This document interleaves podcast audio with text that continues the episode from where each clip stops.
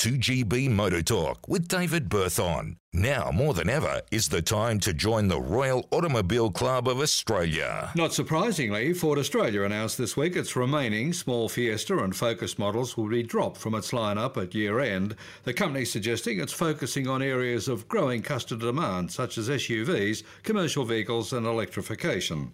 Sales of light and small cars have really softened in recent years as many buyers have moved to small SUVs. The move further exacerbated by rising prices as car makers have had to include more expensive safety elements in their entry models.